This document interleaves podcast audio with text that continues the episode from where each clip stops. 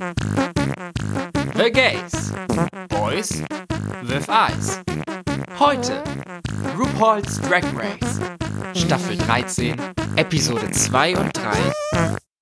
Hallo, hallo, hallo und herzlich willkommen zu der zweiten Folge von The Gays, Boys with Eyes. Mein Name ist Max und heute brechen wir sogar schon aus unserem Rhythmus aus und behandeln die zweite und die dritte Folge von RuPaul's Drag Race. Gio, warum machen wir das? Hallo erstmal. Ja, warum machen wir das? Wie wir gehört haben in unserem Podcast, wurden die Queens aufgeteilt in die Gewinner und die Lip-Sync-Verlierer. Und da beide Folgen nach dem gleichen Schema ablaufen werden, haben wir uns gedacht, zwei Fliegen mit einer Klappe und erledigen alles in einem. So spart das euch Hörzeit und uns Aufnahmezeit. Also wir sind wirklich ein super ökonomischer Podcast. Besser kann es doch gar nicht laufen. Gehen wir doch gleich in die Episode rein und starten mit der Folge 2 von der 13. Staffel von RuPaul's Drag Race. Die beginnt genau dort, wo die erste Folge aufgehört hat, und zwar im Porkchop Loading Dock. Ich habe in der ersten Folge immer Porkchop Holding Dock gesagt. Das ist ein Fehler, für den ich mich jetzt aufrichtig entschuldigen möchte. Und zwar kommen wir jetzt zu dem Voting, was in der letzten Folge angekündigt wurde oder angedroht wurde, eher gesagt, dass die Queens, die die Lip Syncs verloren haben in der ersten Staffel, eine ihrer Fellow Queens eliminieren müssen, All-Star-Style mit Lipsticks und alles. Mhm um sich selber zu sichern und somit weiter an der Competition teilzunehmen. Nun kommen wir zum Ergebnis und das ist in der ersten Runde ein Tie, ein Unentschieden und damit hat Drag Race ja auch schon einige Erfahrungen gemacht. Mhm. Zwischen äh, Utica Queen und Elliot with Two T's. Bist du davon überrascht gewesen? Ein bisschen. Ich hätte gedacht, es wäre schon eigentlich nach der ersten Runde getan, aber mit nur einer Stimme Unterschied. Ja, also für mich war es eigentlich eindeutig. Das Unentschieden wurde danach aufgelöst, indem die Queens, die nicht Teil des Unentschiedens waren, nochmal voten mussten. Und zwar wurde dann einstimmig sich für Elliot with Two T's ausgesprochen, dass sie die Show verlassen muss. Mhm. Hat dich das dann überrascht? Ja, das hat mich eher überrascht. Klar, der Look von, von, von Elliot war ein bisschen pedestrian, aber ich fand es im Gegensatz zu Utica trotzdem mehr beisammen. Also es hat mehr einen Look ergeben als das, was ich bei Utica gesehen habe. Ich glaube, das sind, haben andere Faktoren mit reingespielt. Keine Ahnung. Vielleicht haben sie sich gedacht, okay, vielleicht ist sie spannender für die Sendung, deswegen behalten wir sie. Hm. Und äh, haben sich dann gegen Elliot entschieden. Mein erster Gedanke war, wann gibt es endlich eine Lucky Loser Staffel, wo sie alle First Outs wieder zurück inviten und dann sagen so, wir machen jetzt eine Drag Race von mir aus All-Stars-Staffel äh, nur aus den ersten mhm. Verlierern, weil die wurden ja eigentlich, wurde jemand regulär zu einer All-Stars-Staffel eingeladen? Ich meine nein. Nur halt Shangela und Vanjie wurden in der nächsten Staffel nochmal zurück eingeladen. Ja, Shangela theoretisch könnte man sagen, war eine First-Out-Queen, die bei All-Stars dabei war. Sie war ja, ist ja in Season 2 ja auch rausgeflogen als erstes. Ja gut, aber das war ja nur, weil sie dann nochmal in der dritten Staffel teilgenommen hat und da relativ weit gekommen ist. Sonst eigentlich keine, nö. Nee, und ich fand's schade. Das hätte man, das sollte man mal überlegen, genauso wie eine All-Winners-Staffel. Darauf warten wir ja schon sehnsüchtig. Wobei eine First Out finde ich wahrscheinlicher als eine All-Winners-Staffel. Weil ich glaube, die All-Winners sind eher gebucht als die First Outs. So shady es zwar klingt. Und auch, was hast du als Gewinner zu proven? Also da kannst du ja eigentlich nur verlieren. Ja. Und wenn du als erster nach Hause gegangen bist, dann ist es ja komplett egal. Das ist eigentlich eine wunderbare Überleitung, denn ich wollte auch noch mal über eine Sache reden, die RuPaul dann praktisch am nächsten Tag anspricht. Also Elliot muss nach Hause gehen, alle sind traurig und wir beginnen wieder mit den Queens, die den Lip Sync in der ersten Woche gewonnen haben. Die treffen sich im, im Workroom und RuPaul kommt rein und sagt ihnen, dass es bei Drag Race keine Verlierer gibt und dass Porkchop als die erste Queen, die jemals gegangen ist, auch eine Living Legend ist und mhm. auch schon mehrfach Gastauftritte hatte im, im Publikum oder einen Shoutout bei den Finals. Aber was mich extrem stört, ist, dass sie halt Porkchop super loben und sie anscheinend super Fans davon ihr sind, aber es anscheinend nicht für nötig halten, sie mal zu Allstars einzuladen. Wenn sie sogar selber gesagt hat, sie ist ready für Allstars und sie will es super gerne machen. Also ich finde es total gemein, dass sie sie so ausnutzen, aber ihr dann nicht das geben, was ihr meiner Meinung nach zusteht, nochmal an Drag Race teilzunehmen. The Coins, The Coins, weil sie wird ja in fast jeder Folge oder in fast jeder Staffel erwähnt, mindestens fünf oder sechs Mal. where are the coins? Ich höre davon irgendwie nichts, dass sie da irgendwie einen Scheck bekommt oder so. Also. Das wäre die perfekte Überleitung, um sie in All-Star 6 zu casten, aber wenn man den Gerüchten glauben darf, warten wir da leider immer noch vergebens. All-Star 7 vielleicht? Fingers crossed. Auf jeden Fall sagt The Lady formerly known as RuPaul, eine Queen ist zu früh gegangen und wer kommt durch die Tür? Elliot with two T's in seinem cuten H&M Flamingo T-Shirt. Mich hat es überrascht. Ich hätte damit ehrlich gesagt nicht gerechnet. Ich hätte gedacht, sie ist halt aus dem Fenster. Ist for over. Verstoßen, so in dem Sinne. Nach der Rede von RuPaul muss ich sagen, war ich dann nicht überrascht. Was mich so ein bisschen überrascht hat, äh, war, dass die anderen Queens jetzt so sehr negativ ein bisschen auf Elliot eingestellt waren. Das hätte ich jetzt nicht so erwartet, muss ich sagen. Ja, als Elliot reinkam, war die Mischung zwischen Face Cracks und Herr, wer ist das? Mhm. Klar, ich meine, aus der ersten Folge kannten sie sich ja gar nicht, weil sie sich nicht begegnet sind. Außer Tina Burner kannte Elliot. Ja. Und dann zu fragen, ja, Herr, wer ist das? Was macht sie hier? Fand ich schon verständlich, aber ich weiß nicht, ob man das hätte so haben müssen. Mhm. Naja, es war dann ein, ein Twist, dass sie dann doch nicht rausgeflogen ist und wieder mitmachen kann, und zwar in der Winners Group. Was ich noch aber ein bisschen irritierend fand, war, dass sie aus der Tür raus ist und am nächsten Tag kam sie aus einer anderen Tür wieder rein. da hat mir ein bisschen, da hat mir so ein bisschen Story gefehlt, wo die Producer sie abfangen und sagen, hey, du fliegst doch nicht raus. Oder RuPaul zu ihr sagt so, hey, ähm, komm doch mal auf die Bühne. Du wurdest zwar von deinen Mitverlierern in Anführungsstrichen zwar rausgewählt, aber dafür, da es keine, äh, keine Verlierer bei Drag Race gibt, darfst du automatisch eine Runde weiter zu den äh, Gewinnern dazu stoßen. Da hat mir irgendwie was gefehlt, weil sie ist wirklich in Drag rausgelaufen und out of Drag in die andere Tür wieder rein. In ja, das war dann wahrscheinlich am nächsten Tag, aber ja, so ein Behind-the-Scenes-Look wäre schon ja. cute gewesen. Man hätte es auch in Antakt packen können, von mir aus. Genau. Aber das hat so, so gefehlt. Das war einfach, ja, als wäre das irgendwie, ja, Tag eins ist rum, Tag zwei geht jetzt in zwei Sekunden los und roll the tape. Hat irgendwas gefehlt, so ein bisschen. Die Queens sind sehr äh, suspicious, was Elliot angeht und, und überlegen, ob sie vielleicht ein Spion sein könnte. Mhm.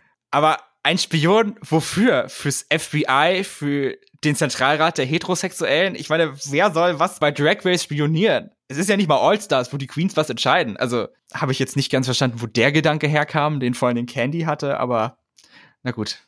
Bei All-Stars selber habe ich es auch nicht verstanden, weil damals hieß es ja, wenn als äh, Baby zurückgekehrt ist. Ja also auf Reddit hieß es dann, oh, sie wird dann irgendwie der Maulwurf in der Gruppe sein und am Ende, wenn die Staffel vorbei ist, wird sie in den Top 4 sein und dann wird sie sich neben RuPaul hinsetzen und entscheidet mit, wer der Gewinner sein wird. Und das hat sich einfach irgendwie für mich irgendwie immer so überzogen angehört, dass da ein Maulwurf dabei ist. Das bringt einer Queen, die sich einen Namen machen will, als Maulwurf irgendwo mitzumachen, aus. Die Sendung heißt halt The Mole.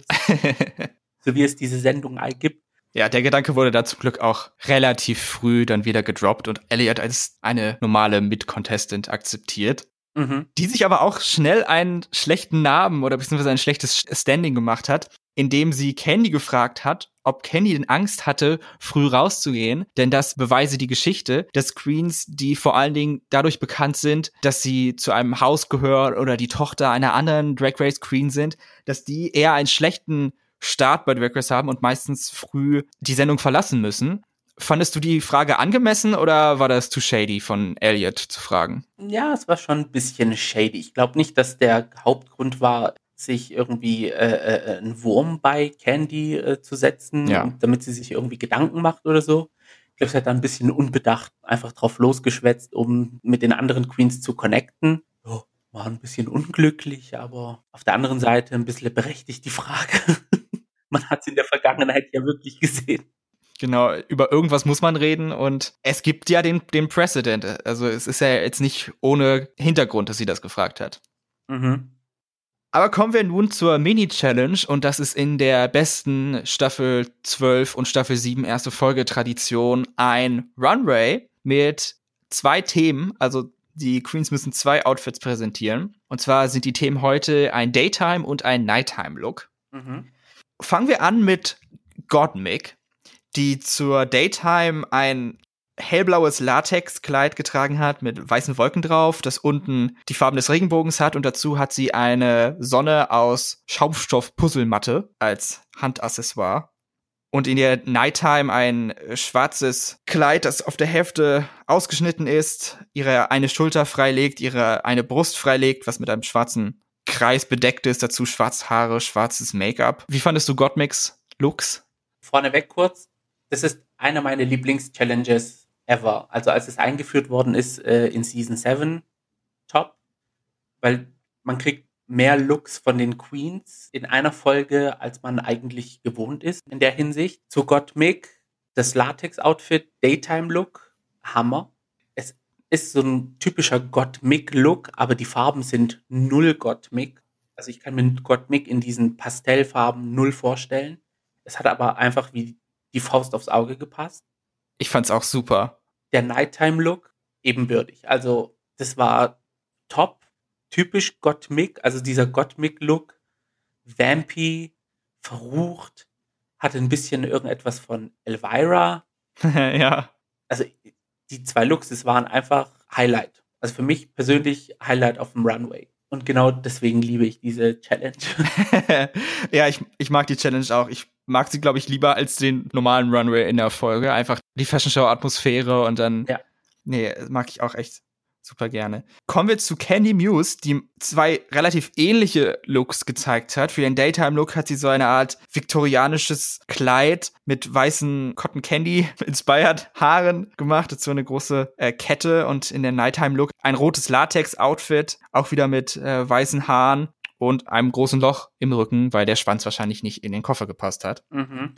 Ich muss sagen, ihr, ihr Daytime-Look fand ich jetzt nicht so gut ich fand, es war zu sehr am Thema vorbei. Also mir hat das überhaupt nicht Daytime gegeben. Sie hat zwar gesagt, sie war irgendwie Mother of a Whorehouse, aber selbst das, weiß ich nicht. Ihr Nighttime-Look fand ich besser, auch wenn das Loch hinten dran schon sehr ähm, hm. distracting war. Aber ich fand es schade, dass sie zweimal rot genommen hat. Also da hätte ich mir dann doch etwas mehr Variation gewünscht. Ja, also ich finde diese äh, beiden Looks jetzt auch nicht so spektakulär, muss ich sagen. Wahrscheinlich, also bei dem Nighttime-Look, ich glaube, der Schwanz hätte es jetzt auch nicht gerettet, aber irgendwie äh, so ein Cover-up für den Rücken wäre jetzt nicht schlecht gewesen, dass man dann irgendwie noch mal so ein Korsett oder irgendwie was drüber wirft, damit es halt einfach abgedeckt ist. Der Daytime-Look, also ja, so sehr ich Candy mag, aber diese, ja, also diese Beschreibung von Daytime-Hooker hat irgendwie nicht dazu gepasst, muss ich sagen. Also das war ein No-No für mich. Gut, Lala Ree ist die nächste und die hat für ihren Daytime-Look ein sehr, sehr langes Olivfarben mit ganz vielen Flowers. Ich habe so ein bisschen so Camouflage-Idee bekommen. Mhm. Und ihr Nighttime-Look war ein kurzes Leder-Imitat-Kleid mit schwarzen Overknees und dazu sehr roten Haaren. Ich fand beides okay, aber beides hat mich jetzt nicht vom Hocker gehauen. Beim Nighttime-Look hatte ich so, so eine Art Gigi Devane Gedächtnis-Look Inspiration bekommen. Mhm. Aber ich glaube nicht, dass sie darauf abzielen wollte. Ich fand den Daytime-Look cute, wenn das ein Sommer, also ich weiß nicht, also ich, wie gesagt, ich kenne mich mit Fashion null aus, wenn das, ist das so ein Stil Sommerkleid? Keine Ahnung. Wenn es von den Farben her ein bisschen anders gewesen wäre, würde ich es ja sogar so, so, so angenehmer fürs Auge finden. Dieses dunkle Muster, ja, ist jetzt nicht so meins, aber ich, ich finde den Schnitt mit den Haaren zusammen, also cohesive, mhm. gefällt mir. Also finde es irgendwie so ein, so ein Date-Look, wo man dann irgendwie spazieren geht, so am See entlang, keine Ahnung was, trägt man dann so cute dieses Kleid. Also mir hat es an sich gefallen. Es ist jetzt aber nichts, wo ich sagen würde, wow. ja. Und der Nighttime-Look, jetzt wo ich es so sehe auf dem Bild, puh, da fand ich es in der Folge, als sie es dann gemodelt hat, besser. Mir fehlt aber so ein bisschen Volumen an den Haaren. Bei diesen Sleek-Looks ist da immer so ein bisschen Volu mehr Volumen an den Haaren, finde ich. Fehlt da immer. Gehen wir weiter zu Olivia Lux, die für ihren Daytime-Look ein 60s-inspired kurzes Kleid anhat mit lilanen Puschel ähm, an der Hüfte und an den Armen, dazu eine Sonnenbrille und eine klitzekleine Handtasche. Ihr Nighttime-Look ist ein rotes Structured-Kleid mit einer Wellenbewegung zwischendrin, einärmlich und dazu hat sie dunkle Haare, was sie gesagt hat, hat sie eigentlich normalerweise nicht an. Und dazu auch wieder eine kleine Handtasche.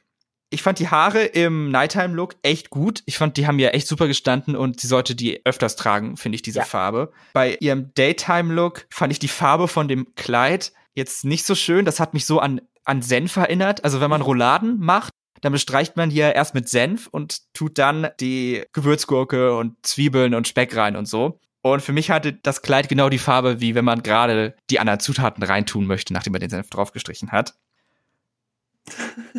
Also ich muss Vorstellung. Ich habe Hunger, wenn es noch nicht deutlich geworden ist. Oh, dann machen wir schnell. Ähm, sorry. Also ich finde diesen Look ähm, so ein, das ist, das ist so ein typischer Trixie-Look. Wenn das blonde Haare wären, aber drei Perücken auf einmal gestapelt, dann ist es so ein richtig typischer Trixie-Look, finde ich. So, so 60s, Ja, ja. mit den Federn, so ein bisschen verspielt. Also mag ich total. Nighttime-Look, Beyoncé, Sweet Dreams, Single Ladies, diese Era, top. Olivia sieht einfach top aus. Egal wie, wo, was. Auch in ihrem schlechtesten Look, was in Episode 1 war, deiner Meinung nach. Sie sieht trotzdem, also immer Hammer aus. Ihr Lächeln reißt es raus. Sie modelt auch die Klamotten richtig gut, muss man sagen. Also, Wenn ich aber noch mal einmal so eine kleine Handtasche sehe, dann schreie ich. Also, weil alle drei Looks, die sie bisher an, bis zu diesem Point gebracht hat, hatten eine kleine Handtasche. Immer eine andere, glaube ich. mhm. Das muss, also, wie viel hat sie davon? Und ich fand gerade bei dem zweiten Outfit hätte sie wirklich drauf verzichten sollen, weil es für mich wirkt es auch immer so, weil man ihre, die Hand muss man dann so komisch halten und es sieht dann aus, als wäre ihr Arm gebrochen. also da könnte man ganz leicht so ein- eine Schiene rein photoshoppen und es würde kein Mensch in Frage stellen. Aber und die Handtasche raus photoshoppen. ja, dann st- stünde sie immer noch komisch da, aber Ich denke mal, sie hat dann eine Handtasche in Normalgröße mitgebracht, die dann voller Handtaschen ist mit kleinen Handtaschen. eine Matroschka-Handtasche. Wunderbar. So kommen wir zu einer der absoluten Fashion Queens dieser Staffel und zwar Simone. Ihr Daytime-Look ist ein Hosenanzug in all the colors of the printer, nämlich in Cyan, Magenta, Yellow und in Schwarz. Mhm. Dazu hatte sie hochtopierte 90s Hair und was ich am besten fand, ein Cape an ihrem Hosenanzug, because I love me some Cape. Und der Nighttime-Look war wohl sehr fashion. Meins war es jetzt nicht. Ich fand, es hat mich so ein bisschen an Drag on the Dime, Gone with the Window Challenge erinnert. Aber wahrscheinlich ist es zu fashion für mich und da kenne ich mich genau wie du auch nicht aus. Ich finde, der Daytime-Look, den könnte sie auch Nighttime tragen und den Nighttime-Look könnte sie auch Daytime tragen. Also so sind Oh. diese zwei Looks offen. Ja, jetzt wo du sagst. Ich persönlich würde sogar den Daytime-Look zum Nighttime-Look machen. Und natürlich ist es irgendwie so eine 90s-Reference mal wieder, die keiner in dem Moment abrufen kann, äh, gedanklich, aber man weiß genau, was es darstellen soll. Ich glaube, dieser Look soll auch von Tyra Banks sein, irgendwie. Hm, okay. Was ich ein bisschen lustig fand, als sie den Daytime-Look dann am Runway äh, gezeigt hat und meinte dann so im Confessional so, wusch, ich drehe mich um und dann hier ein Cape. Und das Cape war halt so groß, wie wenn man ein DIN A4-Blatt in der Mitte in einem Dreieck faltet. So, schönes Cape, aber ein bisschen klein, um es zu zeigen. Aber trotzdem, wie gesagt, ein Top-Outfit. Den Nighttime-Look, muss ich sagen, habe ich nicht verstanden. Und als sie dann zum Ende des Runways gelaufen ist und die Posen gemacht hat, habe ich mir gedacht so, oh, okay, jetzt verstehe ich es. Ah, okay. Am Ende des, also ganz am Anfang des Runways sah es irgendwie aus, als wäre das Kleid verrutscht, als wäre es irgendwie, weil sie hatte auch so ein, so ein, ähm, äh, als Brustpartie hat sie dann irgendwie so ein härteres Material, irgendwie wie so ein Harnisch drunter, dann drüber auf der einen Seite das Kleid, auf der anderen Seite ärmellos, auch wieder tit out wie Got Mick. Aber als sie dann am Ende des Runways stand, habe ich mir gedacht so, okay, that's höchstwahrscheinlich Fashion, von dem wir keine Ahnung haben. Famously haben wir hier keine Ahnung. Und die Haare, ich habe am Anfang null drauf geachtet, aber dann habe ich erst verstanden, dass es Braids sind. Das sah auch richtig cool aus. Ja, die Haare fand ich, fand ich gut. Das muss ich auch noch mal dazu sagen. Unsere vorletzte Queen in der Fashion Show ist Tina Burner, die in ihrem Daytime-Look ein rot-orangenes Tütü trägt, dazu eine, eine Jacke und in den Nighttime-Look ein orange, rot und gelbes Latex-Outfit mit einem Harness und einem Rock und ganz hohen Stiefeln. Das Day den Daytime-Look fand ich jetzt, fand ich okay, habe ich aber nicht mehr zu, zu sagen. Der Nighttime-Look war mir etwas zu basic vielleicht, muss ich sagen. Latex ist zwar schwierig, ein schwieriges Material und das alles, aber weiß nicht, ich hätte, glaube ich, das Outfit genauso bewertet, wäre es nicht Latex gewesen. Das Latex-Outfit, ja, ich habe schon Hate abbekommen deswegen. naja, wobei Hate war es jetzt eigentlich nicht. Das Latex-Outfit geht für mich null. Ich weiß nicht warum, aber es funktioniert für Tina, für mich persönlich nicht. Ich weiß nicht, ob es jetzt an, der, an den Haaren liegt. Ich weiß jetzt nicht, ob es an der Rocklänge liegt. Ich, für mich passt das irgendwie nicht zusammen. Die sieht aus, als hätte man irgendwie eine Barbie-Puppe genommen und dann irgendwie so eine Actionfigur den Kopf abgemacht und auf die Barbie-Figur draufgetan. also, es, der, der Nighttime-Look gefällt mir gar nicht. Daytime-Look könnte cute sein, wenn es nicht so viele Rüschen und so viele ähm, Schleifen drauf wären, weil das sieht ein bisschen zu überladen aus. Ja. Und da muss ich sagen, finde ich diese Kombination mit Orange und Rot jetzt nicht so dramatisch. Ausnahmsweise. da muss ich sagen, Props to you, girl. Gut gemacht. Die letzte Queen in der Fashion Show fängt mit ihrem Daytime-Look auch mit einem roten Outfit an. Irgendwie ist Rot extrem die Farbe dieses Abends gewesen. So mit einem langen roten Kleid, einem schwarzen Gürtel, einem roten Barett und dazu ein schwarzer Mantel über die Hand geworfen, läuft Elliot with Two T's den Runway. In ihrem Nighttime-Look hat sie ein komplett schwarzes Outfit an, abseits ihrer leuchtend orangenen Haare. Und zwar ein so Zirkusdirektor-mäßiges Outfit habe ich jetzt mal den mhm. Vibe bekommen mit einem Zylinder und hohen Federn dazu ein Korsett. Den Nighttime-Look, den finde ich super. Das ist richtig meine Ästhetik. Also den fand ich echt top. Da habe ich nichts mhm. dran auszusetzen. Der Daytime-Look war okay. Ich finde, Rot steht ja gut. Und dann zu diese platinblonden Haare, aber jetzt auch nichts Besonderes. Ja, wie du es gesagt hast, der Daytime-Look ist nichts Besonderes, aber ich finde ihn, er ist ähm, sehr zusammen. Also es passt alles zusammen. Ich finde die, die platinblonden langen Haare passen zum, schön zum Kleid, also zu der Farbe. Dann hat sie auch diesen Gürtel, den viele grauenhaft finden. Ich finde ihn aber irgendwie, der passt dazu, der gibt dem Kleid was Besonderes. Ja, ohne wäre es schlecht gewesen. Puffärmel an den Schultern. Und ich finde, es ist irgendwie so, so ein bisschen rotes Outfit, schwarze Accessoires, schwarzes Outfit Daytime und dann rote Haare dazu. Beide Looks tun, spielen so ineinander ein bisschen. Ja, das hat sie gut gemacht. Und von den Nighttime-Look da muss ich sagen, habe ich jetzt nicht von ihr erwartet, dass sie so einen, Look zusammenstellt. Also Respekt, muss ich sagen. Ich finde auch top. So es erinnert so ein bisschen Britney Spears Circus-Ära, so in der Art. Gefällt mir sehr. Welcher war dein Lieblings-Daytime und dein Lieblings-Nighttime-Look? Gottmik Daytime, Gottmik Nighttime. Okay, zu 50 Prozent bin ich derselben Meinung. Daytime, Gottmik und Nighttime nehme ich den Look von Elliot. Ja, kann ich so akzeptieren. Ja.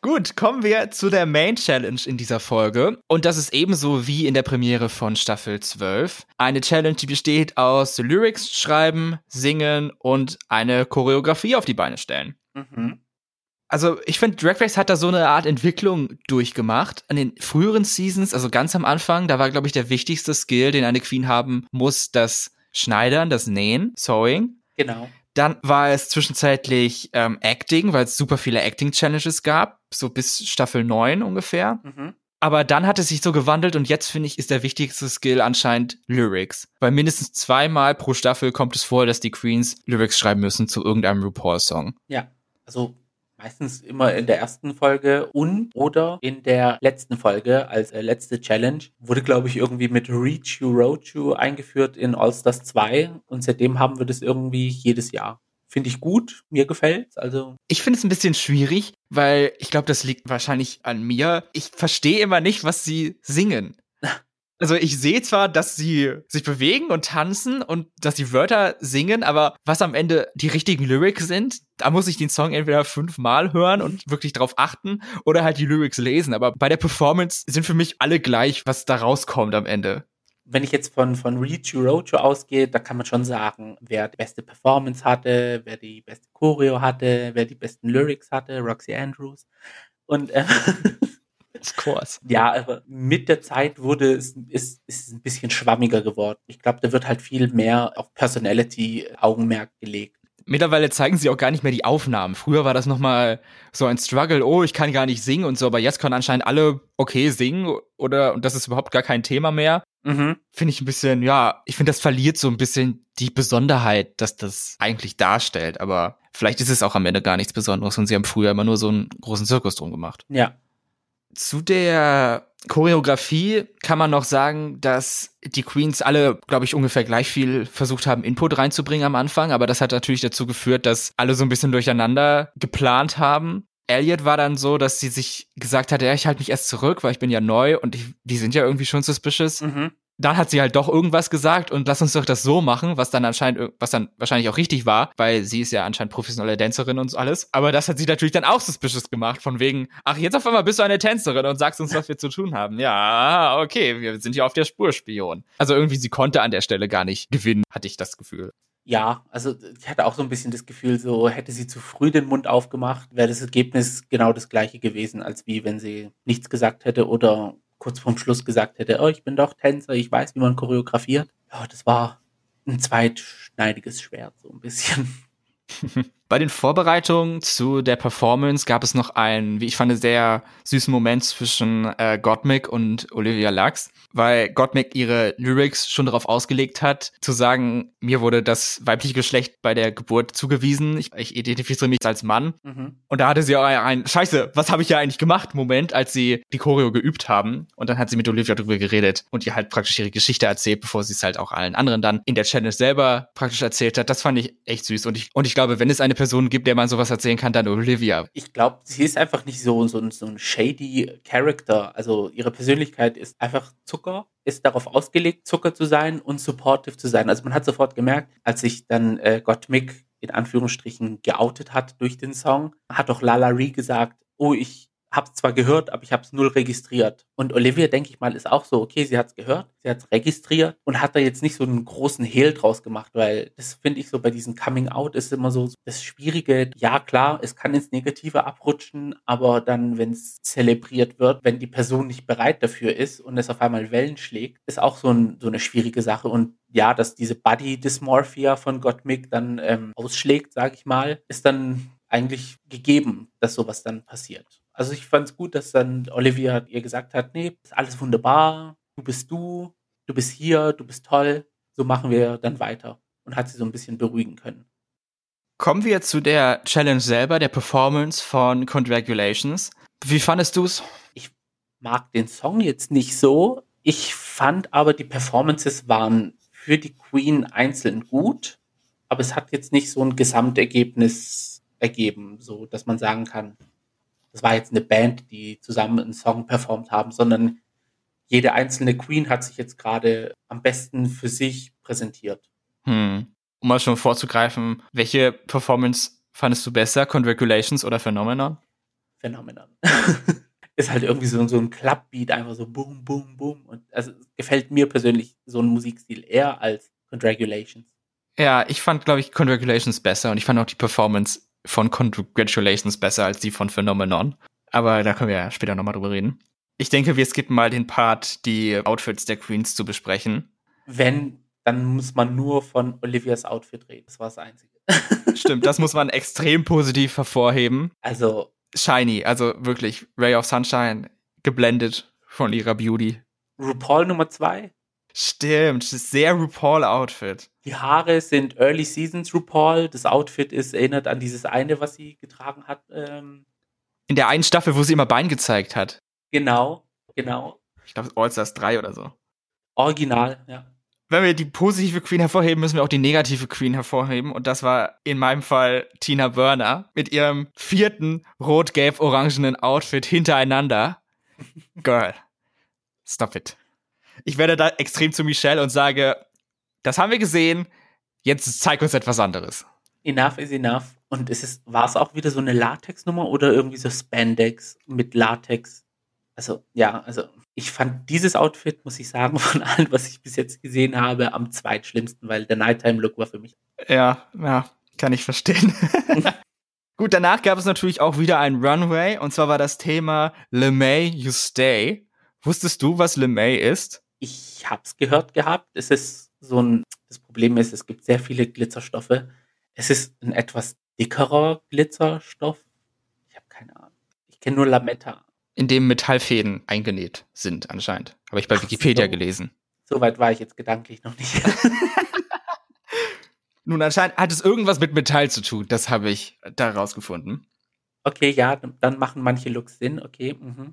Zum Beispiel der erste, und zwar der von Gottmik, die ein kupferfarbenes Sea Monster inspired, langes Cape und so eine Kapuze und dazu dunkle Augen und äh, spitze Lippen dazu geschminkt hat. Fand ich genial. Die, die Details als äh, in, in Antakt, als sie dann da saß und, und, und man richtig so äh, sehen konnte, aus was dieses Outfit besteht. Chefskiss. Also ich glaube, RuPaul hat es auch, glaube ich, gesagt, einer der besten Looks bis jetzt auf dem Runway. Und es stimmt, es ist einfach top. Ja. Die nächste Queen auf dem Runway ist Candy Muse, die so ein leicht lilafarbenes, lila Metallic Nightgown hat, was sie dann aufgemacht hat und darunter ist dann ein, ein Top-Piece und ein Bottom-Piece, dazu solche 70s Stiefel und ein Haarband. Also dieser Look war tausendmal mehr Nighttime-Look als den, den sie bei der Nighttime Runway Challenge gebracht hat. ich fand's okay, aber es hat mich jetzt wieder nicht irgendwie rumgerissen. Ich sehe es gerade auf dem Bild vor mir, es macht sie so ein bisschen boxy. Weil ich habe es in der Episode nicht gesehen, aber ich glaube, Michelle war es, die gesagt hat, ihr Höschen, sage ich jetzt mal, sieht aus wie eine Windel. Und jetzt sehe ich es auch. Also es ist, es, es, ja, also der, der Oberkörper ist so ein bisschen rechteckig. Ich wollte es nicht sagen, aber Windel war auch die Impression, die ich bekommen habe. Gut, dass du es nochmal durch Michelle ansprichst. Also wenn man den Oberkörper ausblendet, sehr schöne Arme, sehr schöne Beine, wunderschönes Gesicht. Der Oberkörper, ja. Torso können wir uns sparen. Die nächste ist Lala Ree, die in einem komplett goldenen Outfit aufkauft mit einer goldenen Bandex und dann einem, einem goldenen Mantel. Für mich war das 100% Ferrero Rocher Realness. Ja, Sie sah nach einer Sache aus und das ist teuer für mich. ich liebe das Oberteil.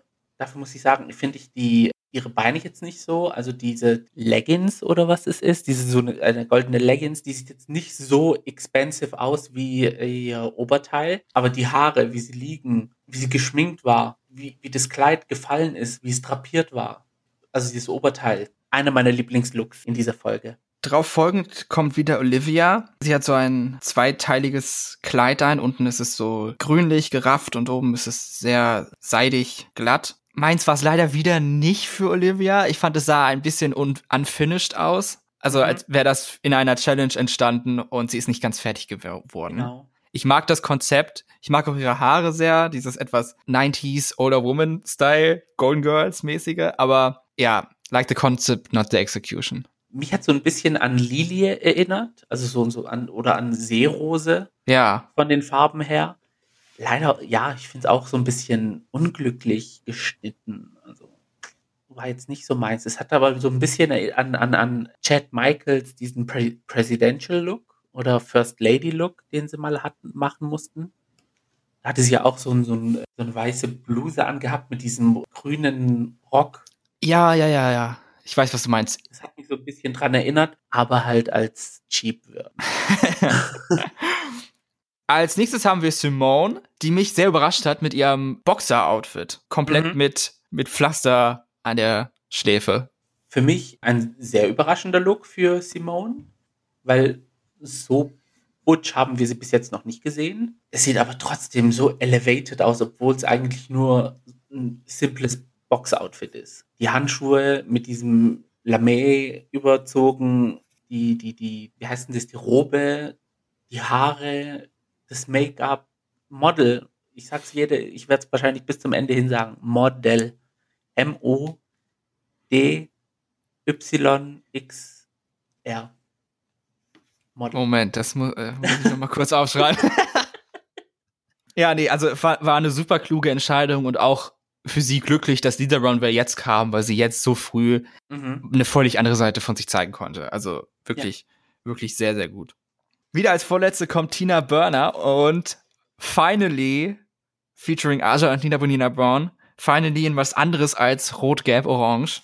Und zwar in einem komplett silbernen Tin Man Outfit vom Zauberer von Oz inspired. Mit einem Reveal, dass sie ein rotes Herz auf der Brust hat. endlich was anderes. Mir fehlen die Worte. Endlich was anderes. Head to toe Silber, Gesicht geschminkt Silber. Die Hände waren das in Handschuhe, ich weiß es nicht, die waren auch Silber. Was ich geliebt habe, war diese Klatsch, die aussah wie eine Axt. Ja. Und dann, als sie natürlich die ähm, Bikerjacke, Rockerjacke, Lederjacke, irgendwie eine Jacke auf jeden Fall, als sie die aufgemacht hat und dieses Herz mit Strassstein äh, besetzt war, sogar das Herz sah expensive aus. Wenn das nicht die Redemption der ganzen Staffel war, dann weiß ich auch. Also mit dem Look hat sie es rausgerissen für mich. Da kannst du nichts sagen. Also richtig gut. Ja, auf jeden Fall. Zum Schluss kommt Elliot mit einem blau-grünen Prom-Dress, auch wieder diagonal und dazu auch rot glänzenden Haaren. Ja, fand ich okay, aber fand ich jetzt auch nicht gut. Mm, ja, bei mir ist es ein bisschen auf der negativen Seite, muss ich sagen. Die Haare fallen irgendwie unglücklich. Das Kleid hat eine komische Länge. Es ist zu aufgebüscht. Ja. Falls das überhaupt ein Wort ist. also ja, ist irgendwie ein bisschen off ich finde, es sitzt ihr auch nicht richtig irgendwie. Es müsste ein bisschen enger sein an der Taille, an der Brust. Es macht ihre Beine irgendwie so ganz kurz im Vergleich zum Bild, was ich gerade sehe, wo sie ihren Performance-Look hat. Da sehen ihre Beine viel länger aus. Und ich finde, die Haarfarbe ist ein bisschen unglücklich gewählt. Ja, ich glaube, das sieht nur auf dem Foto so aus. Ich kann mich erinnern, den Runway gesehen zu haben und gedacht habe, dass ihre Haare extrem gut zu dem Kleid passen. Und das fand ich dann sehr gut. Die hatten nämlich denselben Schimmer. Ja, okay, das sieht man auf dem Bild nicht so, diesen Schimmer. Aber ja, es war nicht so mein Look. Gut, kommen wir zu der Entscheidung. Diese Woche wird niemand Drag Race verlassen, denn es wird kein Bottom 2 Lip Sync geben, sondern ein Top 2 Lip Sync. Yay. Mit den beiden Top 2 Queens Olivia und Simone. Fandest du die Entscheidung richtig, diese beiden diese Woche gewinnen zu lassen? Ja, wie gesagt, Olivia haben wir schon gesagt, sie sah top aus. Der Auftritt war von allen, fand ich, am besten zusammengepasst hat mit dem, was man gesehen hat. Vocals waren da, wobei ich diese High Note ein bisschen dünn fand, aber jetzt nicht so schlimm, muss ich sagen, für so eine Performance. Und Simone, ihre Bewegungen sind einfach, man wird nicht satt davon, sie anzuschauen. Egal wie sie sich bewegt, auch obwohl das Outfit sehr einfach war, was sie getragen hat. Sie hat es verkauft. Sie hat ihre Choreo drauf gehabt. Also von allen die zwei für mich 100% richtige Entscheidung, dass die die Top 2 sind. Ich muss auch sagen, von all den Verses habe ich den von Simone dann noch am ehesten vor mich hergetrellert. Ich mag auch ihre Stimme sehr gerne. Also die hat so einen, so einen dunklen Touch, so einen dunklen Turn. Und das ist sehr ansprechend. Und ich fand auch, dass die beiden verdient die Top 2 sind diese Woche. Es ist zwar niemand in the bottom gewesen, weil alle safe waren, aber es war sehr eindeutig, wer die beiden Queens gewesen wären, hätte jemand lipsinken müssen. Mhm. Und zwar Candy und Gottmik, die im, in Antakt auch sichtlich betrübt waren und für über ihre Zukunft gefürchtet hatten. Mhm. Ja, die hatten so einen leichten Nerven zusammen. Candy ein bisschen mehr als Gottmik, aber ja. Ja, ich bin froh, dass beide nicht lipsinken müssen, weil es war ja, glaube ich, eine schwierige Entscheidung gewesen, mhm. eine von den beiden jetzt gehen zu lassen. So früh vor allem, also.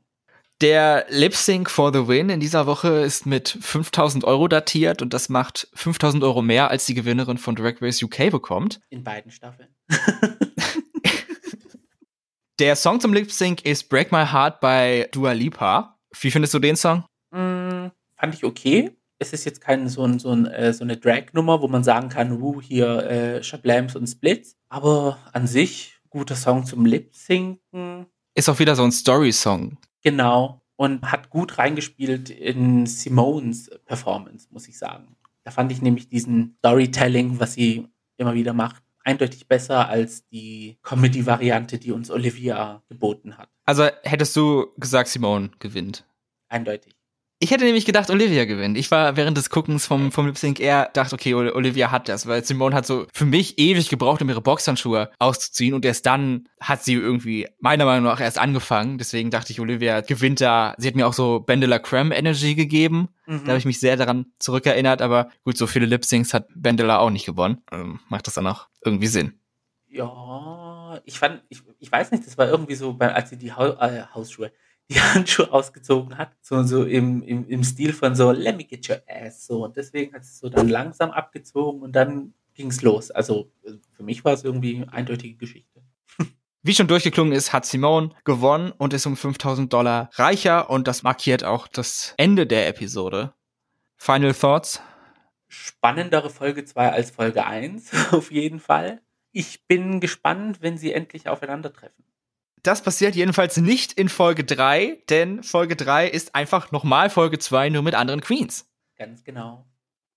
Gehen wir in die Folge rein und die beginnt auch nach ein bisschen Unterhaltung mit einer Runway Mini Challenge. Zwei Looks. In dieser Folge sind die Themen The Lady und The Vamp. Und bevor die Challenge überhaupt angefangen hat, gibt es so ein, eine kleine Aufregung oder so, weil Kamora anscheinend acht Jahre braucht, um sich fertig zu machen für einen Auftritt. Und sie ist, hinkt einfach zurück. Alle anderen sind schon fast fertig und Kamora hat noch nicht mal ihre mhm. Augenbrauen fertig. Es war so, so, war noch nie gestresster bei einer Drag Race Folge als bei dieser Folge. Als sie dann einfach aufgerufen haben, Five Minutes for the Runway und Kamora saß einfach noch da, nichts angezogen, nur eine Strumpfhose, rennt aber noch durch die Gegend, um sich Make-up zusammenzusuchen und sich zu schminken.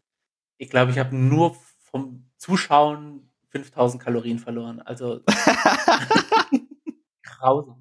Joe J hat es witzig bezeichnet, it's called Drag Race, not Drag Walk. Aber dann muss man auch sagen, in dieser Staffel ist es doch mehr Drag Walk, weil irgendwie hat sie doch nicht richtig angefangen. Ja. Selbst in Folge 3 noch nicht. Wir haben dann, bevor die erste Queen auf den Runway läuft, einen kleinen so Backstage-Moment. Ich liebe ja diese Momente, wenn dann was von der Production Crew und vom Set gezeigt wird und die Judges einfach nur da sitzen und mhm. ja, okay, ich bin bereit, so ungefähr. Da bin ich Kamara sehr dankbar, dass sie uns das ermöglicht hat.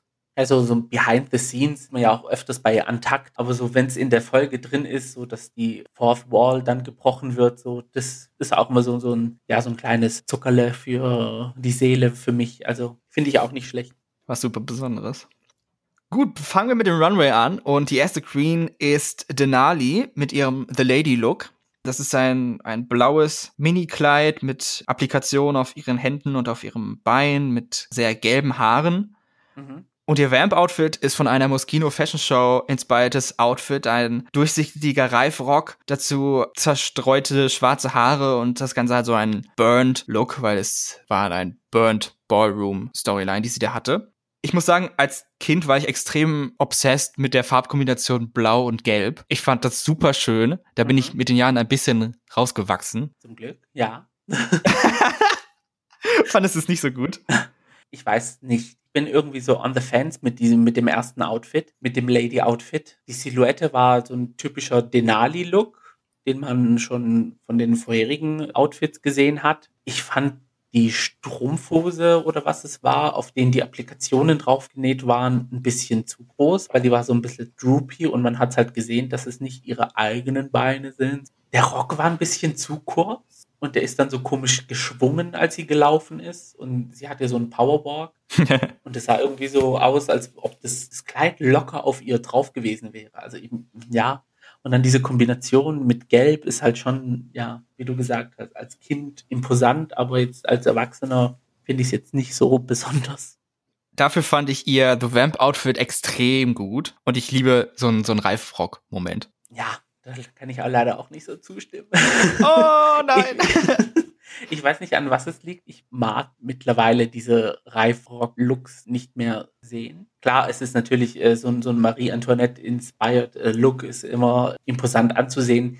Ich finde aber, es ist ein bisschen overdone. Also, wenn Michelle Visage sagt, dass Bodysuits overdone sind, finde ich Reifröcke ein bisschen overdone. Oh, okay, krass. Für mich können es gerne noch ein paar mehr sein. Ich habe mich noch nicht satt gesehen. Und da kommt auch noch was. Oh. Weiter geht es mit Joey J, die ein, ja, ich weiß nicht, so ein Housewife-Outfit anhat. Mhm. Ne, so, ein, so eine Fellweste mit Gürtel in, in braun und beige, dazu hohe Stiefel mit so Puschel dran. Keine Perücke, sondern ihr echtes Haar mit einer Färbung.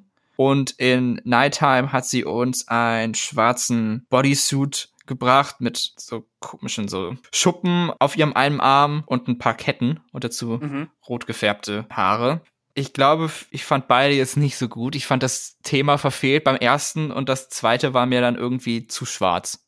Ja, Black on Black on Black. Also die Schwarztöne von den verschiedenen Teilen haben zusammengepasst. Also es war jetzt nicht irgendwie etwas, wo man sagen konnte, oh, das war, ist ein anderes Schwarz als das Schwarz. Aber es war mir zu dunkel. Es, es gab auch nicht etwas, was dieses Outfit vom Oberkörper zum, zu den Beinen irgendwie aufgebrochen hat oder so. Irgendwie so ein Highlight. Sondern es war einfach von oben bis unten schwarz. Der Lady Look, ja, das hat mich so ein bisschen erinnert an die Stuttgarter Girls. Wir gehen ins Cadre, wir gehen ins Bliss. Lass mich was Simples um mich werfen und dann können wir schon los.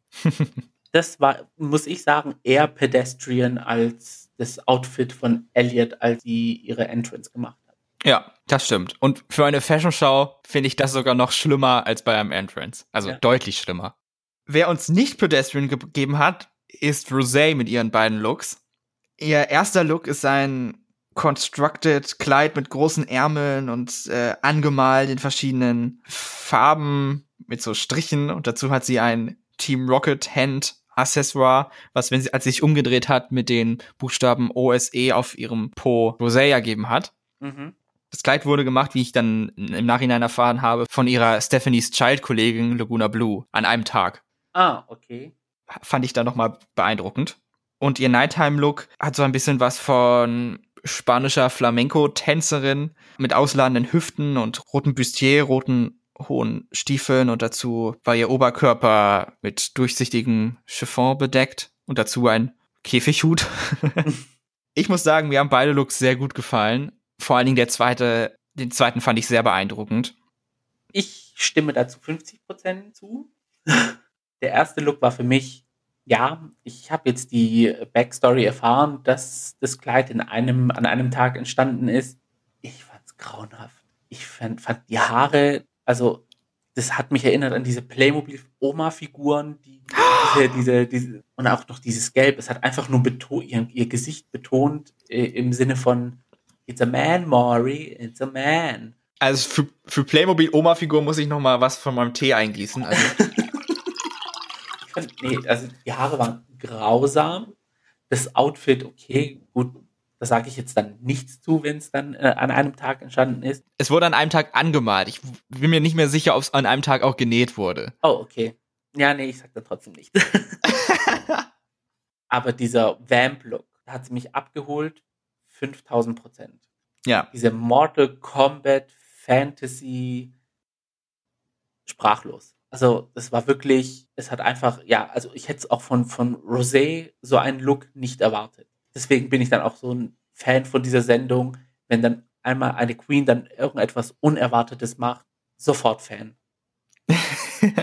ja, kann ich absolut nachvollziehen. Die nächste Queen auf dem Runway ist Tamisha Iman. Ihr erstes Outfit ist so ein roter House-Dress mit Ballonhosen und einer durchsichtigen Jacke und ihr The Vamp-Outfit ein Kleid, ein schwarzes Kleid aus Haaren mit silbernen Glitzer-Elementen in der Mitte. The Only Lady für mich. The Only Lady. Ich fand, sie sah in dem ersten Outfit, in dem Lady-Outfit 3000% Lady aus. Super expensive. Ja, sie sah einfach aus wie die, sie hat zwar gesagt Pool-Party-Look, ich fand, das war irgendwie so eine Hausparty, so, hey, willkommen bei, zu mir ähm, nach Hause, macht es euch gemütlich. Auch diese, diese Vibes gibt es ja auch immer, diese Auntie-Vibes, ähm, dass man immer bei ihr willkommen ist, egal zu welcher Uhrzeit. Und dann kommt sie in diesem Elvira Hair-Look raus, wo ich mir gedacht habe, ich hasse Hair-Looks, aber das ist der Hair-Look schlechthin. Den kannst du noch akzeptieren. Nicht nur akzeptieren, ich möchte, dass dieser Look mein Kind wird. Also, es, ich, ich weiß nicht, normalerweise finde ich Hairlooks sehen immer irgendwie trashy aus, aber dieser, das, keine Ahnung, ich weiß nicht, wie stundenlang sie da saß und die Haare dann geglättet hat. Ich habe am Anfang überhaupt nicht erkannt, dass es Haare sind. Und dann sagt sie Hairlook und dann macht sie, schwingt sie ihre Arme so und dann sieht man diese ganzen Inches und ich denke mir nur so, also ja, also Tamisha liefert für mich in Sachen Outfit ab. Ich habe es gar nicht gecheckt gehabt beim Runway. Ich habe das erst glaube ich, Tage später, als ich mir die Folge nochmal angeguckt habe, gemerkt, oh, das ist, das sind ja Haare. Keine Ahnung, ja. ob ich nicht hingeguckt habe oder was, aber. So gut ist es. So gut. Das stimmt, echt. Tamisha einfach mal wieder delivered. Als nächstes kommt dann Utica, jedenfalls bei dem Lady Look. Beim Vamp Look ist sie die, die Closing Queen gewesen. Ihr The Lady Look besteht aus einem kurzen, bunten Kleid und dazu hat sie ganz viele Bälle dran geklebt und Cotton Candy Haare. Was ich am dem Kleid am besten fand, war die transparente Taille. Diese ausgeschnitten an der, an der, an der Seite, gell? Ja, das fand Ja. ich, das fand ich sehr gut und das hat für mich das Outfit auch gerettet. Also nicht, dass es schlecht war per se, aber das hat, das gab noch mal so einen Oh-Effekt. Mhm. Das fand ich sehr gut. Und ihr The Vamp Look war so eine Art Elisabethanischer Kragen. dazu dunkelrote Haare, die ja zu den Seiten zugespitzt sind. Und dazu trug sie über einem Reifrock so ein langes Kleid, was in so typischem Abiballrot gefärbt war. Ja, wie fandest du die Looks von Utica? Ich fand den ersten cute. Das war so, so, so ein, ich weiß nicht, 60er, 70er Jahre Stil vom Muster des Kleids her. Ich fand die Farbkombi auch äh, süß. Mir hätten mehr dieser Plastikbälle auf dem, auf dem Rocksaum äh, mehr gefallen. Also mir hat das irgendwie so ein bisschen gefehlt. Das war so, die waren zwar halt schön drapiert so drumherum, aber es war ein bisschen leer, meiner Meinung nach. Wahrscheinlich hat es dann irgendwie nicht gelangt nach der Bestellung bei McDonalds, dass man aus dem Kiddie Pool dann noch Bälle mitgehen lässt. Das Bällebad war leer. Ja. Aber ihr Vamp-Outfit, das war the one and only Vamp-Outfit. Da hat mir der Rockreif dann gefallen, weil er halt auch wirklich so schmal war. Was ich dann so ein bisschen fand, was das Outfit ein bisschen billiger gemacht hat, waren halt diese kaputten Bälle, die in schwarz dann gefärbt waren und in diesem Kragen drin drapiert waren oder auf dem Reif auch draufgeklebt waren. Das, nee, das, die hätte sie locker weglassen können. Das hätte dann das Outfit von sich aus schon elevated. Und die letzte Queen auf dem Runway ist Kamora Hall, die es dann doch noch mal geschafft hat, aufzutauchen. Und wie? Also ich fand, sie sah stunning aus, wie sie sich geschminkt hat und so. Und das dann in nur einer Stunde oder was und nicht in Mhm. fünf, wie sie normalerweise braucht. Warum brauchst du sonst so lange? Frage ich mich da ein bisschen. Ich weiß nicht, ob es an fehlender Routine ist, weil sie hat ja gesagt, dass sie nur ein oder zweimal im Monat Drag macht, weil ihr Freund ja nicht so der Fan von ist. Die Struggle Bus that was worth to wait for. Kate Middleton, ich weiß nicht, also die kann einpacken. Kamara ers ersetzt Kate Middleton. Eat your heart out, Kate Middleton. Sie sah von oben bis unten, von rechts nach links, von vorne bis hinten einfach top aus. Und wenn sie das geschafft hat innerhalb von einer Stunde nur, dann will ich mich, da frage ich mich, was ihre Looks sind, wenn sie dann für sechs Stunden Zeit nimmt, wie sie eigentlich gesagt hat, dass sie eigentlich so viel Zeit braucht. Ja, das, das weiße Kleid, Kate Middleton Kleid mit dem englischen Hut und der Teetasse mit dem Prop, den sie da mitgebracht hat. Auf dem Whore draufsteht. Wunderbar. Und dazu dann das schwarze Vamp-Outfit, ein auch mal ein relativ ähnliches schwarzes Kleid mit einer großen Kreuzkette und dazu diese roten Haare im Wetlook. Die roten Haare fand ich, haben mir super gestanden. CEO des Friedhofs. also, ja, beerdig mich dort bitte, wo sie Chef vom Friedhof ist. Das Einzige, was mich ein bisschen gestört hat, war, dass die Looks ein bisschen zu ähnlich waren. Ja, ja, ja, man kann schon sagen, das war so eine die weiße Variante und die schwarze Variante, aber es waren trotzdem polished hoch fünf. Ja, also ich kann es wirklich nicht beschreiben. Also dieser Wet Look zu den zu dem schwarzen Kleid. Äh, ich habe auch äh, Instagram gesehen, das glaube sie hat irgendwie einen Gürtel oben drüber gehabt. Das Kleid hat eigentlich noch so so äh, Swarovski-Steine noch drauf. Die hat man leider auf dem Runway nicht gesehen. Das war irgendwie so ein Kreuz oder sowas ähnliches. Mm. Und es sah noch mal teurer aus, als es jetzt schon aussah. Und ich so, oh, also die müssten wirklich daraus Camora's Drag Race machen und sie einfach zwei Wochen lang sich schminken lassen, damit sie auf dem Runway dann top aussieht. Kamera macht dann, nachdem die Staffel vorbei ist, nochmal alle ihre Looks, weil sie dann fertig ist. Ja, bitte. Ich würde gucken. Gut, nachdem die Millet Challenge vorbei ist, äh, erfahren die Queens, was die Main Challenge diese Woche ist und wer hätte es gedacht, Lyrics schreiben und eine Performance dazu entwickeln. In dieser Gruppe war es ein bisschen, war glaube ich der Struggle ein bisschen größer, weil sowohl Joey J als auch Denali als auch Rosé sich als Performer fühlen und Choreografen und sie hatten alle ihre eigenen Ideen, wie das umzusetzen ist und das war ein einiges an hin und her auf der Bühne, bis dann die Queen Tamisha gesagt hat, lass uns doch das so und so machen und alle so, oh ja, genau, richtig, gute Idee, lass uns das so und so machen. Also the power that she has, einfach, na, wir machen das so, ja, wir machen das so, genau, richtig, du hast recht. Ja, sie muss dann einfach mit der Hand auf den Tisch hauen und sagen, hey, jetzt machen wir alle mal halblang, wir vereinfachen das Ganze und so wird's gemacht. Und alle haben einfach gefolgt, ohne Widerrede, ohne nichts. Also sie hat, ja, wie sie selbst sagt, sie, sie führt eine Dynastie. Man merkt es ja auch wirklich an. Ich glaube, es war Kimura, da hatten sie kein Bild gezeigt, aber ich glaube, ich habe sie an ihrer Stimme erkannt. Als sie nämlich in The Rockroom über Tamisha geredet haben, hat Kimura gefragt, wie alt Tamisha ist. Und bei Wikipedia, als ich geguckt habe, stand nur, sie sei Fragezeichen, Fragezeichen, Fragezeichen alt. Und jetzt haben wir erfahren, dass Tamisha 49 Jahre alt ist. Mhm. Ein Jahr nach ihrer Chemo- und Radiotherapie bei Drag Race mitmacht, mit fast 50 Jahren. Und das liefert, was sie liefert. Man kann es einfach nicht anders sagen. Es ist einfach beeindruckend. Für mich eine der größten Inspirationen 2021. Wenn ich 49 bin, ich wünschte, ich wäre nur ein Zehntel von ihr so, so, so, so, so voller Power und voller Energie und ach, ich finde sie einfach toll.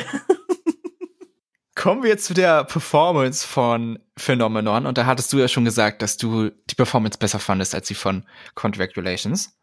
Mhm. Mir war das ein bisschen zu viel hin und her, glaube ich. Also ich fand es ein bisschen zu messy. Auf der anderen Seite finde ich es in dieser Gruppe viel, viel schwieriger, zwei Leute auszuwählen, die in einem Bottom 2 gewesen wären. Hätte es eins gegeben. Ja, also wenn es einen Bottom 2 geben sollte, dann wüsste ich auch nicht, wer es sein könnte. Und wenn, dann würde ich es auch von den Outfits her ausmachen. Weil die sechs Queens haben für mich mehr zusammengearbeitet als Band, sage ich jetzt mal. Hm. Es hat wirklich diese Band-Vibes auf dem Runway gehabt, auf der Bühne. Das war für mich 100% irgendwie ein Bandauftritt. Also es war jetzt nicht, sie sticht raus, sie sticht raus, sondern die haben ihre Stärken und ihre Schwächen irgendwie ausgeglichen als Gruppe, fand ich. Klar, ja okay. Der Song Phenomenon ist übrigens aus Drag Race Live, der Show aus Las Vegas, den sie mal für sechs Tage oder wie viel das war gemacht hatten, bis dann Covid gestrikt hat. Mhm. Also ich glaube, ich habe es nicht auf den Alben von RuPaul bisher gefunden. Ich auch nicht, obwohl ich danach gesucht hatte. Aber ich finde es Banger. An Phenomenon fand ich das dieses Intro ganz, ganz gut, weil es mich so an die Digitationslieder von Digimon erinnert hat aus den Mhm. alten Animes. Weiß nicht, ob du damit was anfangen kannst. Ja. Das war halt ein extremer Bestandteil meiner, meiner Kindheit. Und das klang so dieses, diese harten, leicht metallischen Sounds Mhm. am Anfang. Das fand ich gut. Kommen wir zum, zum Runway oder gab es Outfits, die besonders herausgestochen sind? Fand ich jetzt nicht. Die fand alle gute Challenge-Outfits. Ich fand das von Denali schlimm. Weil das sah für mich aus wie so Plüsch, Plüschstoff. Ah, Irgendwie. Und damit konnte ich gar nichts anfangen. Auch mit diesen Rüschen, was da dran waren. Also. Dann sprechen wir doch lieber über die wichtigen Outfits, und zwar die sie zu dem Runway-Thema We are here, we are sheer, get used to it gebracht haben. Also es ging um durchsichtig. Mhm. Und wir gehen mit Denali, die so ein leicht fiederfarbenes Kleid aus so Kreisen gemacht hat, was sehr flowy war und sehr dünn. Mir hat es persönlich nicht gefallen, weil ich irgendwie gelangweilt bin von dieser Art Kleid Mhm. von Denali. Also das, was Tina mit der Farbkombo hatte, hat Denali irgendwie mit diesem Stil Outfits. Mir hat dieses Outfit auch jetzt nicht so gefallen. Es ist irgendwie, ja, man konnte erkennen, was die Körperform sein sollte, aber diese flapsigen ähm, Blütenblätter, was sie da darstellen sollten, das war ähm, irgendwie, mm, mm. hat mir nicht gefallen. Ja, dazu die schwarzen Schuhe hat jetzt auch nicht so gut gepasst, meiner Meinung nach. Ja, Also ich hoffe, dass sie da doch mehr Varietät reinbringen kann, obwohl wir ja erst in der für sie ja zweiten Woche sind. Mhm. Aber irgendwie, keine Ahnung, fand ich das schon zu, zu oft das Gleiche bei ihr. stimme ich zu. Apropos zu oft das Gleiche. Die nächste ist Joey J, die erneut in einem All-Black-Outfit rauskommt, das bestehend ist aus ganz vielen Glitzerfransen und ein langer Cape, ein langer Umhang, auch aus diesen Fransen besteht. Ich meine, ich mag ja eigentlich alle Arten von Capes und Umhängen und so, aber das hat mir überhaupt nicht gefallen und sehr ungünstig für sie, dass halt diese Woche dieses Runway-Thema kam, da sie schon wieder ein All-Black-Outfit so gezeigt hat, auch wieder ohne Perücke. Und wenn man es streng nimmt, ist es auch wieder ein Bodysuit. Sie hat bis jetzt nur Bodysuits getragen. Oh, echt? Ja, stimmt. Also, Man hat sie noch nie in einem richtigen Gown gesehen. wie gesagt, also müsste ich die Performance ausmachen an dem schwächsten Outfit, dann wäre in den Bottom Two tatsächlich Joey. Auch wenn ich ihre Lyrics gemocht habe. Aber es war halt so ein ja, blauer Camouflage-Bodysuit mal wieder in diesem Kriegsstil, also in dieser Kampflespen-Amazone irgendwie. Ja, in der Challenge. irgendwie nicht beschreiben. Und ja, es sieht mittlerweile sehr oft sehr gleich aus. Und ich wünschte, sie hätte zu dem Outfit wenigstens mal eine Perücke aufgehabt. Das hätte die Outfit auch unterschieden von dem, was sie bei dem Vamp-Look in der Mini-Challenge gebracht hätte. genau. Die nächste ist Kamora Hall mit sehr hohen blonden Haaren mit schwarzen Ansätzen, dazu ein durchsichtiger, glitzernder Bodysuit und auch wieder ein Cape und die größten Ohrringe ever. Ich fand's, ich fand's cute, ich fand's gut. Es hat mich erinnert an Dolly Parton, Cher, der Bodysuit an Britney Spears. Ja. Diese Ohrringe, ich habe mir Strasssteine bestellt, ich werde meine Klobrille ähm, damit stonen. More expensive konnte man nicht aus. Das war einfach für mich. Muah. Ja, hat sie sehr gut gemacht. Dann kommen wir zu Rosé, die einem Plastik-inspired Dress gebracht hat, in Blau und in Lila und ein bisschen rosa. Dazu hatte sie an den Armen solche, ja, wie nennt man das? Solche überriesigen Ärmel. Wülste aus Tüchern. ich muss sagen, ich bin seit dieser Folge extremer Rosé-Fan. Also Rosé hat extrem bei mir Sympathie gesammelt und ich mag sie jetzt richtig gerne. Das Outfit hat mir jetzt aber nicht so gut gefallen, auch weil das Kleid meiner Meinung nach so irgendwie hochgerutscht ist. Oder wenn es nicht hochgerutscht ist, dann sah es so aus, als wäre es hochgerutscht. Und dadurch ist Mhm. auch ihre Taille so verloren gegangen. Das fand ich etwas schade. Also ich fand es an sich ganz cute, das Outfit. Ich fand auch diese Kombination von den Farben sehr schön. Auf dem, Ja, das auf jeden Fall. Diesem Plastik. Ich fand jetzt aber nicht, so wie Ross Matthews gesagt hat, dass es crafty aussieht. Also für mich ein cutes Outfit. Also wenn ich reinpassen würde, ich würde es auch anziehen. Also ich weiß nicht, was dem sein Problem ist. Ah, ich weiß nicht, vielleicht nach ihren für mich zwei strong äh, Runway Walks in der Mini-Challenge. Und ihr Performance-Outfit war auch wirklich, Ja, das war 300% Rosé. Also muss man ihr lassen. da hatte ich vielleicht auch bei dem Runway etwas erwartet, was mich mehr abholt, aber es war jetzt nicht fürchterlich. Das kann ich so sagen. Mhm. Als nächste kommt Tamisha, die ein, ein, eine große Schleife um die Taille trägt, dazu ein goldenes Glitzerkleid mit durchsichtigen Beinen. Und sie sah einfach wieder wunderbar aus. The Lady. Ich- weiß nicht, welche von den Juroren es war, der oder die gesagt hat, dieses Outfit könnte man auch auf dem Oscar-roten Teppich sehen. Es hat mich auch wirklich danach erinnert. Ich wünschte, die Schleife, die wäre zwei Zentimeter ein bisschen weiter nach rechts, Ja, ja, damit es nicht so arg im Gesicht ist, weil ich mag es, wenn, ähm, wenn, wenn, wenn bei mir zum Beispiel der Hals äh, atmen kann. Ich mag es nicht, wenn dann irgendwie dann noch irgendwas davor ist oder so. ja, das habe ich mir auch gedacht. Die Schleife hat ein bisschen zu sehr ihr Gesicht verdeckt, was ich sehr schade fand. Mhm. Was ich aber super fand, war ja die durchsichtige Beinpartie, also dass man ihre Beine so gut sehen konnte. Sie sah so gut aus. Das war, ah, kann einfach nur wieder ins Schwärmen kommen. Ich bin 300 Prozent, so wie du Fan bist von, von, von Rosé geworden bist, so bin ich von, für Tamisha von Folge 1 bis jetzt eine Steigerung von 500 Prozent. Noch mehr? Okay, krass. Die letzte Queen ist äh, Utica, die auch ein sehr äh, flowy, windy Outfit gebracht hat mit so einer Feuer- und Wassergeschichte. Dazu hatte sie ein Ariana Grande inspired Ponytail und hatte ihr Gesicht passend geschminkt. Darauf hätte ich verzichten können, glaube ich. Die Facepaint-Sache. Echt? Ja, ich weiß nicht. Mir hätte das Kleid so gereicht. Ich fand's cute, also es hat irgendwie zusammengepasst. Es waren die gleichen Farben im Gesicht wie ihr äh, auf dem Kleid. Okay, das Kleid sah jetzt nicht so expensive aus wie die anderen. Ja, ich habe es auch irgendwie nicht verstanden, dass sie so äh, äh, äh, kritisiert wurde dafür. Hm. Naja, ich bin gespannt, was sie noch so bringt. Bei Utica weiß man ja nie. ja, man hat ja mittlerweile gesehen. Dieses Outfit in der Performance, das hat mich so ein bisschen erinnert an ähm, ESC 2005 Norwegen. Solltest du mal nach der Aufnahme mal da reingucken, dann weißt du, wovon ich rede.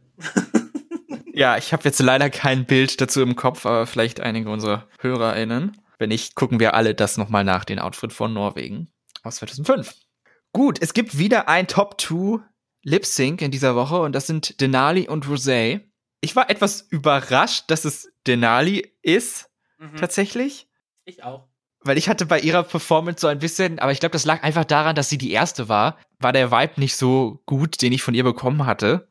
Ja, also für mich war was auch irgendwie so, so, so ein bisschen, ja, ganz komischer, so wie du gesagt hast, so, so der Vibe war off. Aber ich glaube, von allen Queens hat sie halt am meisten Personality reingebracht mit der zweiten Gewinnerin.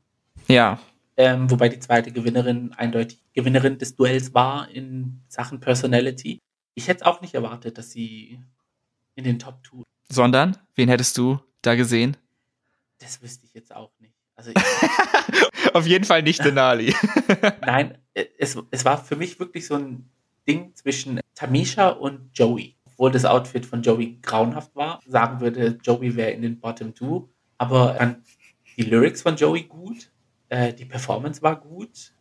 Dann dieser Spin äh, mit, mit Utica, der da hier einmal über den Boden gemacht worden ist. Also leider ist es nicht geworden. Ja, dafür Denali und Rosé und bei Rosé sind wir uns einig, dass sie verdient diese Episode gewonnen hat. Jo. Der Lip-Sync-Song ist If You Seek Amy bei Britney Spears. Den Song habe ich damals auch extrem oft gehört auf meinem MP3-Player, damals Mhm. noch. Mhm. Ich auch. ich weiß nicht, wie es dir ging. Mir war klar von Anfang an, dass Denali das gewinnt. Also innerhalb von den ersten fünf Sekunden wusste ich, okay, Denali gewinnt. Ja. Also für mich war es auch so eine eindeutige Geschichte. Das hat man sofort auch im Editing ein bisschen gesehen. Meine Augen, die waren wirklich auf Denalis Performance okay. fixiert. Das war einfach, ja, also ich habe Rosé wirklich, also auch als sie nur Rosé gezeigt haben, sind meine Augen wirklich an die Queens dahinter äh, gegangen, weil die standen dann einfach so wie Statuen da und haben nur zugeguckt. und, und ja, also aber bei so, also, wenn Denali getanzt hat, ich musste mir wirklich, also ich habe es gesehen, hinter Rosé standen Tamisha und Utica, die standen wirklich nur so da. Und dann musste ich mich wirklich darauf konzentrieren, auch äh, zu achten, ob Joey und äh, Kamora auch nur dastehen. Kamora hat so ein bisschen mitgewippt, aber ähm, lustig anzusehen, wie sie da so versteinert da saßen. So. da muss ich nochmal drauf achten. ja, und zu unserer aller Nicht-Überraschung gewinnt Denali tatsächlich den Lip-Sync und die 5000 Dollar. Und damit wäre die Episode dann auch vorbei. Wir kriegen noch einen kleinen Teaser auf nächste Woche. Und zwar werden dann in Folge 4 endlich die Queens aufeinandertreffen. Und Utica sagt am Ende noch, The competition is starting. In Folge 4, ich glaube, diese Staffel wird 8000 Folgen haben. Hoffentlich machen sie nicht wieder so eine Comeback-Geschichte, dass irgendjemand zurückkommen darf oder so, weil, oh je, mimi. Es muss ja erstmal jemand rausfliegen. Jetzt ist ja noch keiner rausgeflogen, das ist ja auch noch so eine Sache. Ja, aber eigentlich dürfte ich mich gar nicht beschweren, weil eigentlich ist es ja schön, wenn keiner rausfliegt. Aber irgendwie, dass halt die Queens noch getrennt sind und alles und sich noch nicht kennen und jetzt extrem wahrscheinlich in der nächsten Folge zumindest noch so eine Wir gegen sie Narrative gepusht wird. Ja. Also ich fände besser, wenn alle Freunde wären. Ja, das habe ich auch so ein bisschen vermisst, ähm, dass die Queens aufeinandertreffen. Ich habe es auch in Folge 1 schon erwähnt, ähm, dieser Banter, den sie einfach untereinander haben, weil sie alle aufgeregt sind, ah, erster Tag und so. Und ja, halt für den Zuschauer ist es halt schon spannend, wenn man ein ähm, Two-Part-Premiere hat, aber die Queens treffen erstens nicht aufeinander und zweitens, in dieser Staffel ist es ja überzogen, dass sie nicht aufeinandertreffen. Ja. Es ist, ja, es zieht sich ein bisschen, muss ich sagen. Ja, wir sind gespannt, was in der nächsten Folge passieren wird, wie die Mhm. Queens miteinander umgehen werden. Es gibt ja anscheinend auch ein bisschen Konfliktpotenzial zwischen einigen Queens. Und schließlich die eine Seite hat die andere ja rausgeschmissen. Ja. Da gibt's vielleicht auch noch böses Blut oder so. Aber da niemand richtig gegangen ist, eigentlich gibt's ja keinen Grund dafür. Ich glaube, da werden auch manche überrascht sein. Vor allem, wenn sie dann auf Elliot treffen, dass sie dann in der ähm, Gewinnermannschaft gechillt hat. Also, Ja. oh, du bist ja doch noch da. Gut, das wären die Folgen 2 und 3 von RuPaul's Drag Race Staffel 13. Aber das ist noch nicht das Ende dieser Folge von The Gays, denn es läuft eine weitere Staffel Drag Race und das ist nämlich Drag Race UK, die zweite Staffel. Wir werden leider keine richtigen Folgen dazu rausbringen, aber wir wollen jetzt kurz am Ende nochmal über UK sprechen in der neuen Section UK Corner. Gio, was sagst du zur Premiere von Drag Race UK Season 2? endlich mal eine Folge so, wie man es gewohnt ist. Richtiges Drag Race. Geile Queens, überraschendes Ende. Ich liebe Lawrence Cheney. Beste Maus einfach. Kommt rein, ballert nur Scheiße raus, hat auch ihre herzzerreißenden Momente. Chicken Dinner Winner. Für mich hat sie die Staffel gewonnen. Ja, ich freue mich richtig auf Drag Race UK. Ich finde, es ist ein wunderbarer Cast. Und man hat genau das bekommen, was man in 13 nicht bekommen hat, nämlich die Queens treffen aufeinander. Mhm. Ihr Entrance-Look und ihre Entrance-Lines und alles, das war einfach, das war balsam für die Seele, das wiederzusehen, ja. fand ich persönlich. Hat mir sehr gut gefallen. Und die waren auch alle so, so, so, so, die Entrance-Looks, so wie sie sein müssen irgendwie. Ich weiß nicht, es war einfach so, so ich habe die Folge gesehen und dachte mir so, diese ersten zehn Minuten sind einfach perfekt, um wahr zu sein. ich habe es einfach genossen untereinander. Also Lawrence Cheney ist da als erstes reingelaufen und hat dann einfach alle anderen Queens und Entrances kommentiert. War für mich Highlight der Staffel. und dabei ist es nur Folge 1. Ein Nicht-Highlight dieser Folge war dass Joe Black gehen musste als erste Queen. Ich hatte mich sehr auf Joe Black gefreut mhm. und ich war, als ich erfahren habe, dass sie teilnimmt, dachte ich, oh mein Gott, Joe Black! Weil ich kannte sie durch äh, Jinx Monsoon und durch die ganze Cabaret-Szene äh, und ich hatte mich sehr auf sie gefreut und war echt, echt traurig, also super traurig, dass sie gehen musste als erstes mhm. und wir nicht mehr von Joe Black sehen dürfen. Aber naja, wäre ja noch ein weiterer Grund für eine Lucky Loser Season zu machen und dann. Da wäre ich voll dafür. Kriegen wir hoffentlich mehr von ihr zu sehen. Ich fand es auch ganz überraschend, dass Joe Black plötzlich in den Bottom Two war. Aber ja, leider ist es so rausgekommen. That's Drag Race. Und ich muss auch kurz sagen, den Namen, den ich am meisten liebe, ist Benimi Bon Boulage. Weil es sich auf Gulasch reimt. Wie kommt man auf sowas? I love it. Also UK, Riesenfan. Genau, und mit diesen Worten schließen wir die, das Review zur Staffel 13 von Drag Race US. Ich hoffe, euch hat die Folge gefallen. Schaltet auch nächstes Mal wieder ein. Folgt uns auf Twitter, auf Instagram mit dem Handle Gays Podcast. Schreibt uns eine E-Mail mit Kommentaren, Lob, Beschwerden oder Vorschlägen, was wir mal machen sollen, an thegays@outlook.com. Und ja, ich hoffe, ihr seid beim nächsten Mal auch wieder mit dabei. Wir sind Gio und Max, die Boys with Eyes. Und das war The Gays. Bis bald. Ciao.